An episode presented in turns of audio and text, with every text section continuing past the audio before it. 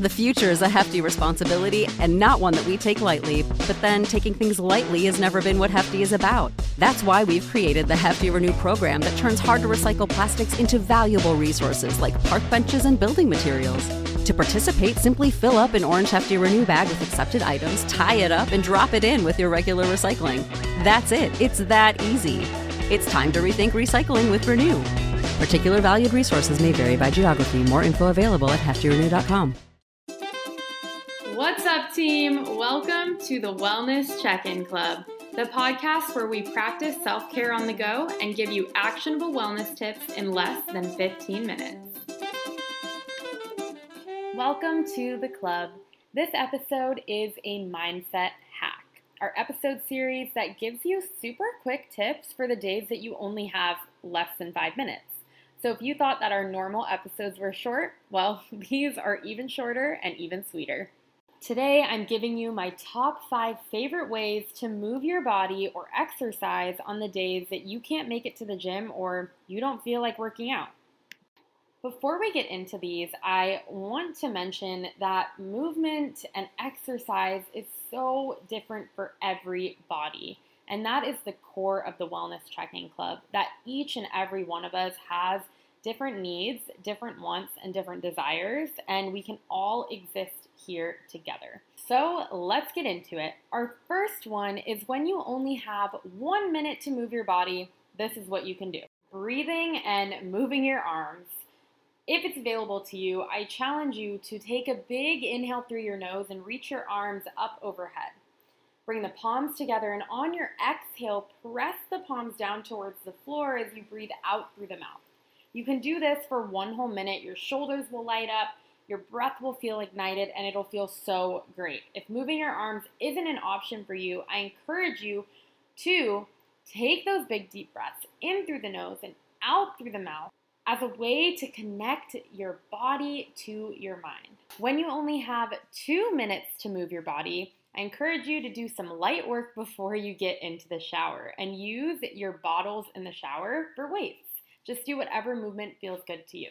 So if that's bicep curls, grab those shampoo bottles, hit those bicep curls. If it's squats, grab your largest bar of soap, put it towards your chest, and drop down for some squats for two minutes of light work.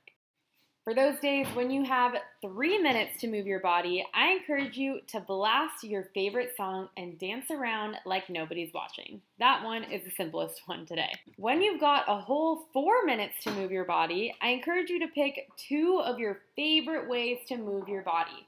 You're gonna do one for a minute, then you'll switch to the other, do that for a minute, and then you'll do that one more time through to amount to four minutes of work.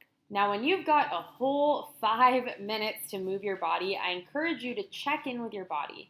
Check in if anything feels like you've got some tension, you've got a knot somewhere, anything feels a little meh. That's where we're gonna stretch. We're gonna take five minutes to stretch our body, maybe opening up the chest, maybe stretching out our quad, the front of our leg, or our hamstring, the back of our leg, our glutes, our butt, whatever feels good to you. Stretch it out. Take five minutes, just for you. These five ways that we can move our bodies when we don't have time to go to a gym, when we don't have the energy to exercise and put ourselves in those exercise environments, these are great, great ways that we can still move our bodies and bring that mind body awareness into our lives. So, our mindset hack for this week related to moving our bodies and exercising is to take away those expectations that you feel like are placed upon you when it comes to movement and when it comes to exercise. For me personally, those expectations are that I'm a personal trainer, so I train super hard every single day of my life, which is absolutely not true. For you, maybe it's that your family expects you to go on a walk every day, and maybe that's not something that fills your cup. We should want to move our bodies for ourselves. There should be nobody else telling us why or how we should move our bodies. So I encourage you this week to get rid of those expectations, tell those people to F off, and just listen to yourself. And with that concludes our mindset hack.